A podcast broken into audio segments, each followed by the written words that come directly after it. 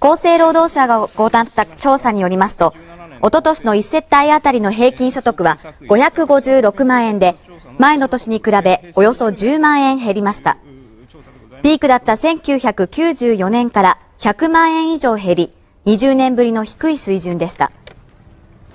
また、生活意識については、大変苦しいかやや苦しいと答えた世帯は57.2%で過去最悪となっています。特に子供がいる世帯は62%と高い数字になりました。厚労省は今回の結果について、働く人1人当たりの所得が減っているだけでなく、高齢者が増えていることも影響しているのではないかと分析しています。